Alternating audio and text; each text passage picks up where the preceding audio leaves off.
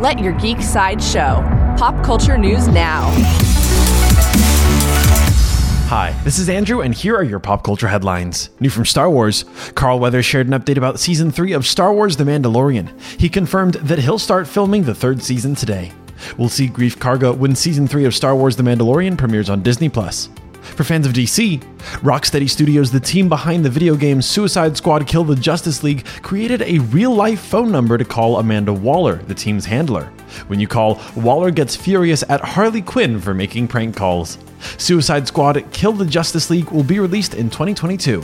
Coming soon from Netflix, actor Henry Cavill shared a new poster for the second season of The Witcher. The poster shows Geralt in elegant chambers and armor with a caption that reads, Destined to Protect. Season 2 of The Witcher will slash onto Netflix on December 17th. New from Mappa. Mappa released a new trailer for the second part of the final season of Attack on Titan. The trailer opens with Eren Yeager asking, You've been waiting for 2,000 years, haven't you? And then reveals new footage from the season.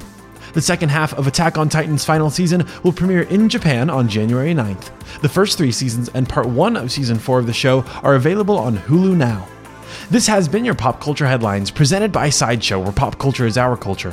For a closer look at the Witcher poster, the Attack on Titan trailer, or any more ad free pop culture news and content, go to geek.sideshow.com.